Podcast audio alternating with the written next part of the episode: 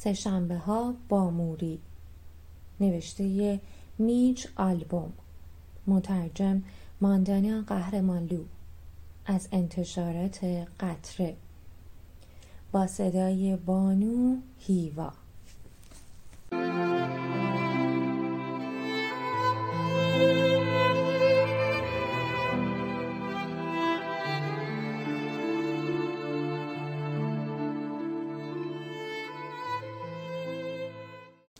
صفحه 59 کلاس درس. نور خورشید از پنجره اتاق نهارخوری به درون میتابید و کفپوش چوبی اتاق را روشن می‌کرد. تقریبا دو ساعت صحبت کردیم. تلفن دوباره زنگ خورد و موری از پرستارش کانی خواست به آن جواب دهد. کانی اسم همه افرادی را که به موری تلفن می‌زدند در دفترچه سیاه قرار ملاقات ها یادداشت می‌کرد. دوستان موری و استادان مدیتیشن و گروه های مباحثه و عکاس مجله که می‌خواست از موری عکس بگیرد. پر واضح بود. من تنها فردی نبودم که مشتاق دیدار استاد سابقم باشم. ظاهر شدن موری بر صفحه تلویزیون از طریق برنامه نایت لاین کلی مشهورش کرده بود. احساس عجیبی داشتم.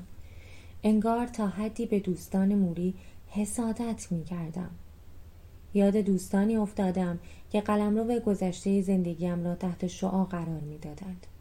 آنها کجا رفته بودند؟ میچ میدانی حالا که دارم میمیرم خیلی توجه مردم را به خودم جلب کردم. تو همیشه جلب توجه می‌کردی. لبخند زد. اوه تو لطف داری. نه لطف ندارم. این باور من است. گفت نکته اینجاست که مردم مرا به صورت پلی می نگرند. من مثل سابق نیستم اما هنوز زندم چیزی بین مرده و زنده. او صرفه کرد و بعد دوباره لبخند زد. من قرار است به آخرین سفر بزرگ زندگیم بروم و مردم می‌خواهند بدانند کول بار سفرم چیست. بار دیگر تلفن زنگ زد. کانی پرسید موری می توانید صحبت کنید؟ موری اعلام کرد من دارم با دوست قدیمیم اختلاط می کنم بگو بعدا تلفن بزند. بعد از آن همه سال موری از من به گرمی استقبال کرد. دلیلش را نمی‌دانستم. من دیگر به هیچ وجه آن دانشجوی خوشقول و موفقی نبودم که شانزده سال پیش از او جدا شده بود. اگر به لطف برنامه نایت لاین نبود ممکن بود از دنیا برود بیان که بتواند حتی یک بار دیگر مرا ببیند.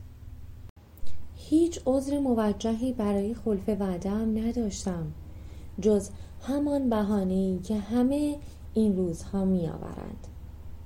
در میان وسوسه های فریبنده و بدفرجام زندگیم گرفتار شده بودم و دست و پا می زدم. شیوه زندگیم همچون نوای افسونگر پری دریایی تسخیرم کرده بود. سرم شلوغ بود. از خودم پرسیدم چه بر من گذشته؟ آهنگ صدای قدرتمند و گرم و گیرایی موری مرا به گذشته برد به سالهای دانشگاه. به دورانی که فکر می کردم ثروتمندان آدمهای بدی هستند و پیراهن و کروات لباس زندان است. فکر می کردم زندگی بدون آزادی و اختیار برای انتخاب زمان بیداری و کار به هیچ وجه زندگی ایدئال نیست. زندگی ایدئال یعنی هر وقت خواستی سوار موتور شوی.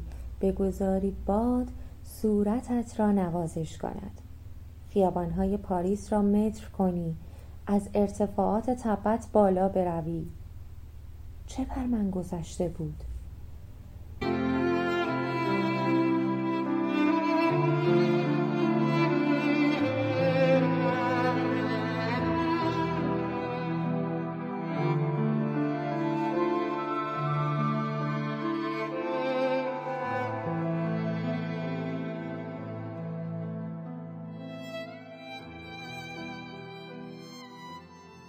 دهه هشتاد دهه نود مرگ بیماری چاقی و ریزش مو همه را پشت سر گذاشته بودم خیلی از رویاهایم را در ازای چک حقوقی هنگفتی معامله کرده و حتی متوجه این کار هم نشده بودم موری با شگفتی تمام داستانهای دوران دانشگاه را تعریف می کرد.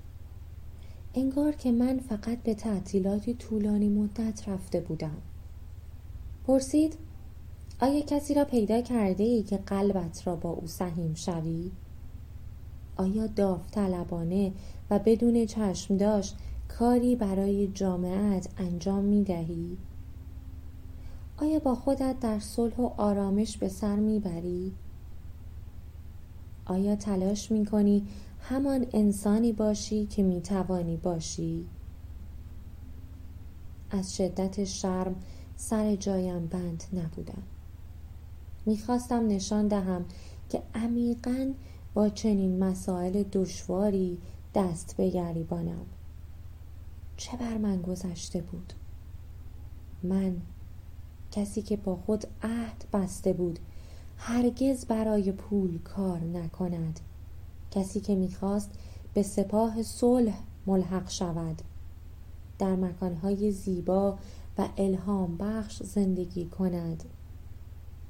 به جای وفای به عهد ده سال تمام در دیت رود ماندگار شده بودم. همان محل کار همان بانک همان سلمانی. من میچه سی و هفت ساله میچه کارآمدتر از دوران دانشکده میچه در محاصره رایانه ها و مدم ها و تلفن همراه ها درباره ورزشکاران قدر مقاله می نوشتم ورزشکارانی که اکثرشان کمترین توجهی به من و امثال من نداشتند. دیگر جوانتر از اطرافیانم نبودم. دیگر با گرم کنه کهنه خاکستری و سیگاری خاموش گوشه لب این طرف و آن طرف نمی پلکیدم. دیگر کلی بحث نمی کردم تا ارتباط میان ساندویچ تخم و و مفهوم زندگی را بیابم. با وجود اینکه روزها وقت سرخاروندن هم نداشتم اکثر اوقات احساس نارضایتی می کردم. چه بر من گذشته بود؟ ناگهان لقب موری را به خاطر آوردم و گفتم مربی. موری شاد شد. خودش است. هنوز هم مربیت هستم. او خندید و کمی از غذایش را خورد. غذایی که چهل دقیقه قبل خوردنش را آغاز کرده بود. به او نگاه کردم. دستهایش را با احتیاط حرکت می‌داد. گویی به تازگی یاد گرفته از آنها استفاده کند. انگشتانش می لرزیدند خوردن هر لقمه به مسابه پیکاری حیاتی بود. پیش از بلع غذا را کاملا می جوید. گاهی تکه های غذا از گوشه لبهایش بیرون می ریخت و مجبور می شد با دستمال سفره صورتش را تمیز کند. البته خیلی آرام. جای جای پوست دستش از مچ تا بند بند انگشتانش را لکه های مخصوص دوران پیری پوشانده بود. پوستش شل و آویزان بود. مانند پوستی که در سوپ جوجه از استخوان آویزان می شود به این ترتیب مدتی از زمان ما فقط به غذا خوردن گذشت. پیرمردی بیمار کنار مردی سالم و جوان. اما هر دو مجذوب آرامش و سکوت اتاق. به نظرم سکوتی شرماور بود. البته فقط من خجالت میکشیدم. ناگهان موری لب به سخن گشود.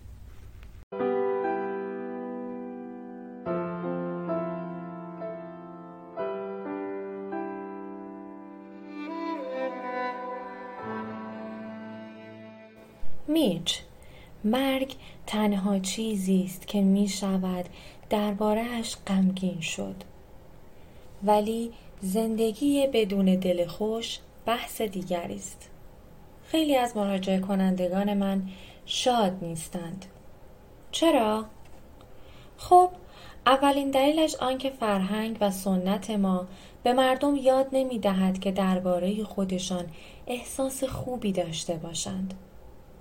ما مطالب نادرست را در جامعه آموزش می دهیم. تو باید خیلی قوی باشی که بتوانی سنت های غلط را کنار بگذاری و روش خودت را پیدا کنی. سنت خودت را خلق کن. بیشتر مردم نمی توانند این کار را انجام دهند. با وجود این بیماری سخت من از آنها شادترم. درست است که من در حال مرگم اما روحها و جانهای عاشق و مهربانی احاطه هم کردند. چند نفر می توانند چنین ادعایی بکنند؟ او اصلا برای خودش دلسوزی نمی کرد و این موضوع مرا شگفت زده کرده بود. مردی که دیگر نمی توانست برقصد شنا کند حمام برود قدم بزند. مردی که دیگر نمی توانست خودش زنگ در منزلش را جواب بدهد. مردی که حتی قادر نبود بعد از دوش گرفتن خودش را خوش کند و روی تخت از این پهلو به آن پهلو شود. چگونه می توانست چنین مسائلی را به راحتی بپذیرد؟ وقتی می‌خواست تکه گوجه فرنگی از بشقاب بردارد پیکارش را با چنگال مشاهده کردم. دو دفعه اول گوجه فرنگی از چنگال جدا شد. صحنه رقتباری بود و هنوز هم نمی‌توانم انکار کنم که نشستن در حضور موری مساوی بود با کسب آرامشی سحر آمیز. همانند نسیم آرامی که سالها پیش در دانشگاه به من آرامش بخشیده بود.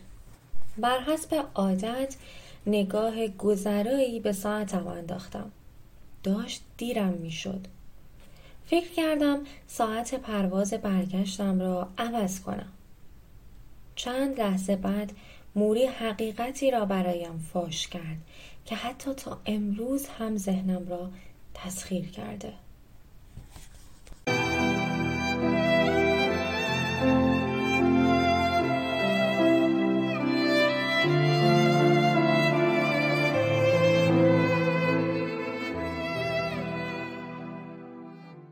او گفت میدانی چگونه خواهم مرد؟ ابروانم را بالا انداختم. آرام آرام خفه می شوم. بله. چون آسم دارم ریه هایم نمی توانند با بیماری کنار بیایند. بیماری ALS از پایین به بالا حرکت می کند و بدن درگیر بیماری می شود حرکتش را از پاهایم شروع کرده و به زودی از دستها و بازوهایم می گذرد و وقتی به ریه هایم برسد موری شانه هایش را با بیعتنایی بالا انداخت. خفه می شوم. حرفی برای گفتن نداشتم. به جز خب تو که میدانی. منظورم این است که تو که نمیدانی. موری چشم بر هم گذاشت. می‌دانم میج نباید از مرگ من بترسی. من زندگی خوبی داشتم و همه من می‌دانیم که بالاخره این اتفاق میافتد. ممکن است هنوز چهار پنج ماهی وقت داشته باشم. با حالتی عصبی گفتم دست بردار. هیچ کس نمی‌تواند بگوید. موری به آرامی گفت من می‌توانم. با یک آزمایش کوچک. از یکی از دکترها یاد گرفتم. آزمایش چند بار نفس بکش.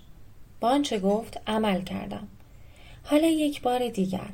اما این بار موقع بازدم پیش از اینکه نفس دیگری بکشی هر قدر می توانی بشمار. به سرعت اعداد را شمردم و نفسم را بیرون دادم. یک دو سه چهار پنج شش هفت هشت. پیش از بازدم کامل به عدد هفتاد رسیده بودم. موری گفت خوب است. تو ریه های سالمی داری. حالا نگاه کن من چه کار می‌کنم. او نفس کشید. بعد با صدایی آرام و لرزان عددها را شمرد. یک دو سه چهار پنج شش هفت هشت نه ده یازده دوازده سیزده چهارده پانزده شانزده هفده هجده. ناگهان دست از شمردن کشید؟ و با دهانی باز خیلی سریع هوا را درون ریه هایش فرو برد.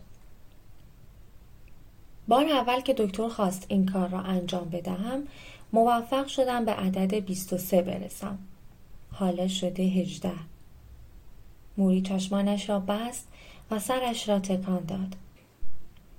مخزن هوایم تقریبا ته کشیده. با حرکتی عصبی انگشتانم را روی پاهایم نواختم. برای یک بعد از ظهر دیگر بیشتر از این ظرفیت نداشتم. موقع خداحافظی موری را در آغوش گرفتم. او گفت برای دیدن استاد قدیمیت باز هم به اینجا بیا. در حالی که سعی می کردم به وعده قبلیم نیندیشم قول دادم این بار به عهدم وفا کنم.